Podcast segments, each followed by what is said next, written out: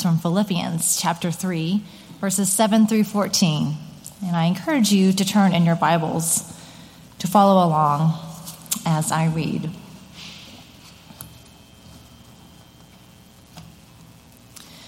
Reading from the book of Philippians, this is the Apostle Paul.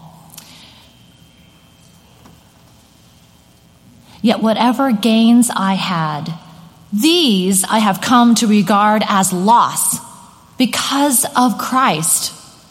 More than that, I regard everything as loss because of the surpassing value of knowing Christ Jesus my Lord. For his sake, I have suffered the loss of all things, and I regard them as rubbish in order that I may gain Christ and be found in him, not having a righteousness of my own that comes from the law, but one that comes through faith in Christ, the righteousness from God based on faith. I want to know Christ and the power of his resurrection and the sharing of his sufferings by becoming like him in his death if somehow I may attain the resurrection from the dead. Not that I have already obtained this or have already reached the goal, but I press on to make it my own because Christ Jesus has made me his own. Beloved, I do not consider that I have made it my own, but this one thing I do forgetting what lies behind and straining forward to what lies ahead, I press on toward the goal for the prize of the heavenly call of God in Christ Jesus. This is the word of the Lord. Thanks be to God.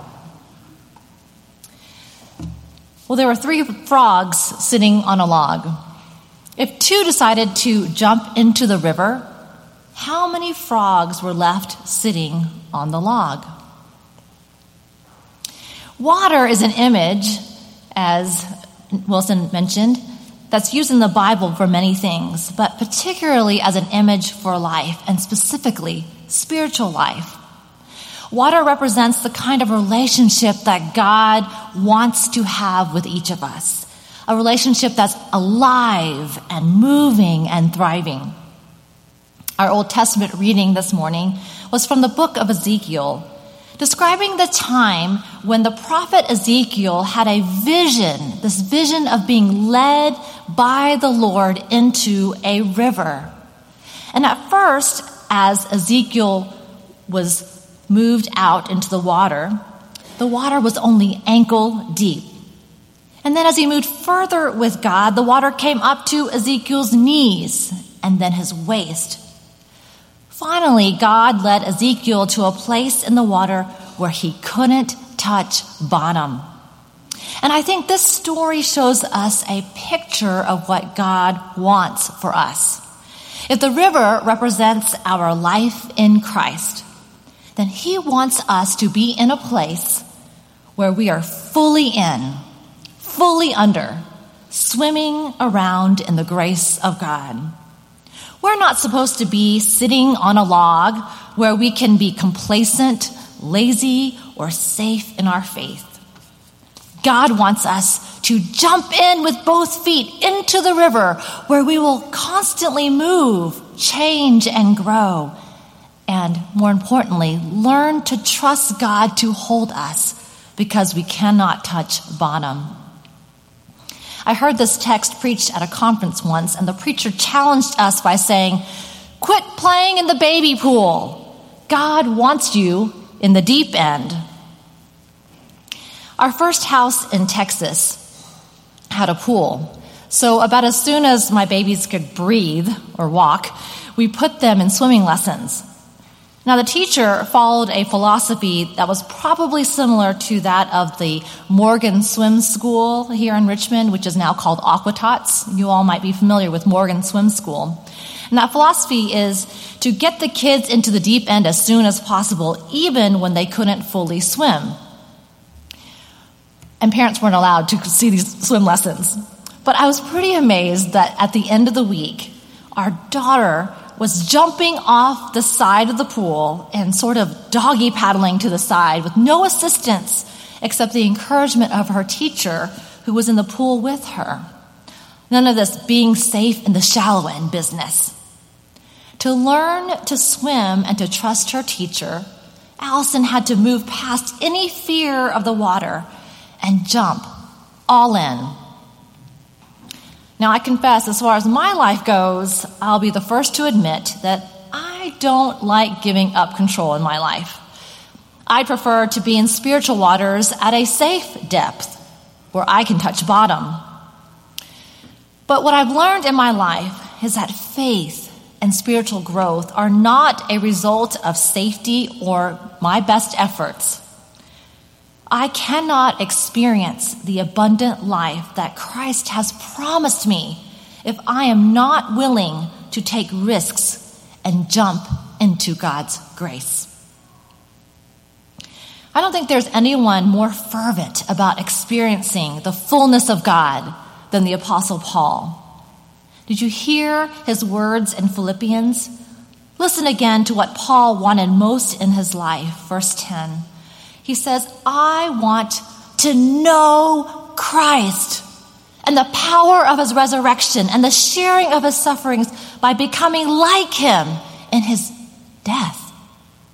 Can you hear that intensity in his voice? Paul had one resolution, one goal in his life, and that was to know Christ. He wanted to be all in, not living his life safely or complacently. He resolved to suffer to die even, whether it was to actually die because of how bold he was for Christ, or to die to himself, his sinful desires, his ambitions, his plans for his own life. Why? Because Paul wanted to experience the power of the resurrection, a full life. So let me ask you this, First Church Richmond. How much of the power of the resurrection do you want to know? And what will it take for you to experience it? Paul says, Not that I've already obtained this or I've already reached the goal, but I press on to make it my own because Christ Jesus has made me his own. Now, our spiritual life is not one of works, it is all about grace. God is the one that saves us and captures us by God's grace. But when we are truly captured by grace, when we understand the enormity of the undeserved gift of a relationship with God that God gives to us, we change directions in life. Our motivations change, our priorities change. We are filled with such awe and thanksgiving that the only way to respond to the grace of Christ is by loving Him back to want to know him and live for him, as Paul says, wanting to grow as his faithful disciple. And Paul says the reason he wants to know him and live for him is because Jesus claimed him as his own. Jesus made me his own, Paul says. In other words, Jesus took a hold of Paul's heart and claimed him. And now Paul wants to know Christ more and more in his life. Not that I've already obtained all this, but I keep pressing on. And so Paul's goal of knowing Jesus was not something he ever completed. He used this image now of a race and that there's this finish line he hasn't gotten to. His goal is to become a mature Christian, a disciple of Christ, running hard after him, to fully experience God, to know him. And he's straining every muscle in his body, just like runners do in a race. And Paul says in verse 13, I do not consider that I have made it my own. Basically, he's saying, I haven't arrived yet. Now, you think that Paul wrote this when he was a young Christian. He wrote this actually in Philippi when he was toward the end of his life. And so he's writing this saying, I really haven't made it my own, but I keep on pressing on.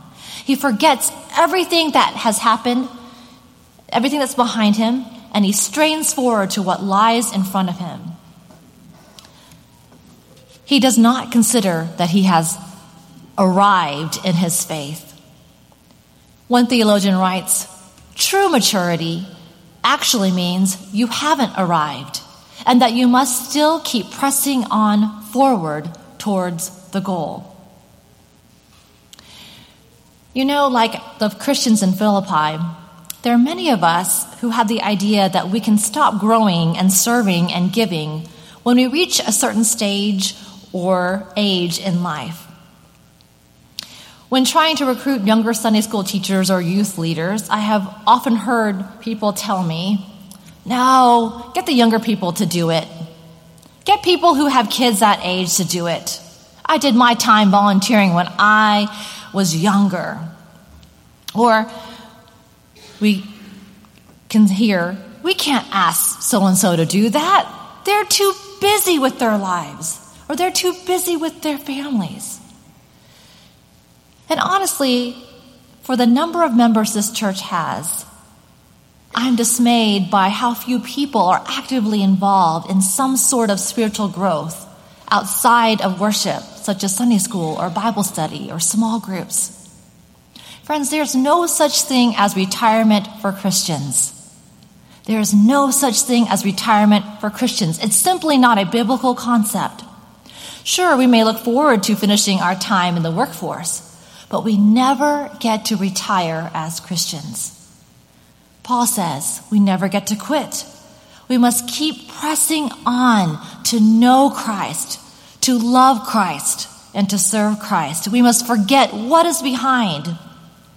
We can't sit on our laurels, our accomplishments, those things we have done in the past to serve the church, the things that First Church Richmond has done in the past. We can't sit on those accomplishments and say, yep, we've done all that. We've done our share. As long as God gives us breath, we are called to continued maturity in Christ. We don't cross the finish line until the day we die.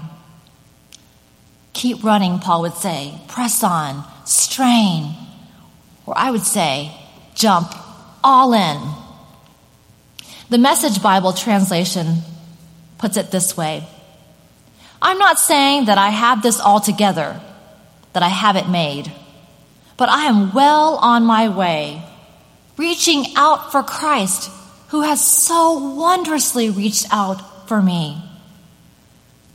Friends, don't get me wrong. By no means do I count myself an expert in all this. But I've got my eye on the goal where God is beckoning us onward to Jesus. I'm off and running, and I'm not turning back. So let's keep focused on that goal.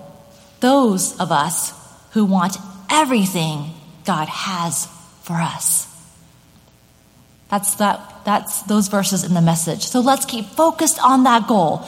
Those of us who want everything God has for us. I was captured by Christ's love as a young middle schooler. I came to know Christ in my youth group in a Presbyterian church in a very full way. Now, I knew God growing up. I was baptized as an infant, but I really fully understood what Christ had done for me when I was confirmed as a youth. And from that moment on, I sought to follow hard after Christ, to know him. In my journey with Christ, he has taken me on some crazy adventures and to some crazy places, like serving on mission trips to Ecuador and to the border of Mexico, or sending me to Houston, Texas to work in full time youth ministry when I had no idea what I was doing. Or my first call to San Angelo, Texas, the middle of nowhere in central West Texas. Or even places like Richmond, Virginia, where I never expected to come adventure. It's been an adventure. Not all easy, definitely some hard moments, but it has been an adventure nonetheless. And in all of that striving, pressing on to be with Christ, I've gotten to know him more and more and serve him and love him more and more as I've come to trust him and trust his plans for my life. Friends, do you want everything that God has in store for you? Because I don't know about you, I don't want to miss out on a single moment. I don't want to miss out by trying to stay safe or complacent or fearful. I want to go on this adventure with Christ and jump all in. I know it's scary jumping into the unknown, not only in your personal lives, but as a church, as you continue to be uncertain about your future and when you'll receive your new pastor and what will happen in the next few months or the next year. But I want to assure you that God's calling for you and for this church and for the church has not changed. He's asking you to adventure with Him and to trust Him and to jump all in. Our Presbyterian Book of Order says this about our mission from Christ. The church is called to be Christ's faithful evangelist, going into the world, making disciples of all nations, baptizing them in the name of the Father and of the Son and of the Holy Spirit, teaching them to observe all he has commanded. And it goes on. The church is called to undertake this mission even at the risk of losing its life, trusting in God alone as the author and giver of life, sharing the gospel and doing those deeds in the world that point beyond themselves to the new reality in Christ. Sounds a lot like Paul to me, who said, For his sake, Christ's sake, I have suffered the loss of all things. Paul jumped all in. What about you? When Allison was first learning how to swim, my husband Phil would get into our pool, and we had a, a short diving board, and uh, Allison would love to jump in, but she still was a little tentative around the water. And she would get on the edge of the diving board, and Phil would encourage her, Come on in, jump in, I'll catch you. Come on in. And she would get to the end, and of course, she'd hesitate. She was really fearful. Finally, she would jump. And she would not jump, not because she got over all of her fears completely, but she jumped because she trusted the one who was going to catch her. Friends, we will not receive the fullness of the life God intends if we do not jump all in, even at the risk of losing our lives. But God is not asking us to trust the future. God is asking us to trust in Him. I began with the image of our relationship with God being a river, and I'll close with that. Like Ezekiel, God calls us to deeper places in the river so that we can mature as Christians, so that we can learn to trust Him. Everything will live where the river goes, Ezekiel says. The first step to going deeper is to jump in the river of God's grace where we cannot touch bottom, but instead must depend on God. So if three frogs were sitting on a log and two decided to jump, how many frogs were left sitting? You might say one, but that's not the answer. The answer is three. If there are three dog frogs and two decide to jump, there would be three frogs left sitting on the log. Listen carefully. There is a difference between deciding to jump and actually jumping. Don't just decide to jump. Jump! Jump into God's marvelous river of grace, knowing that as you reach out for Christ, He so wondrously reaches out to catch you again and again and again. In the name of the Father, Son, and Holy Spirit. Amen.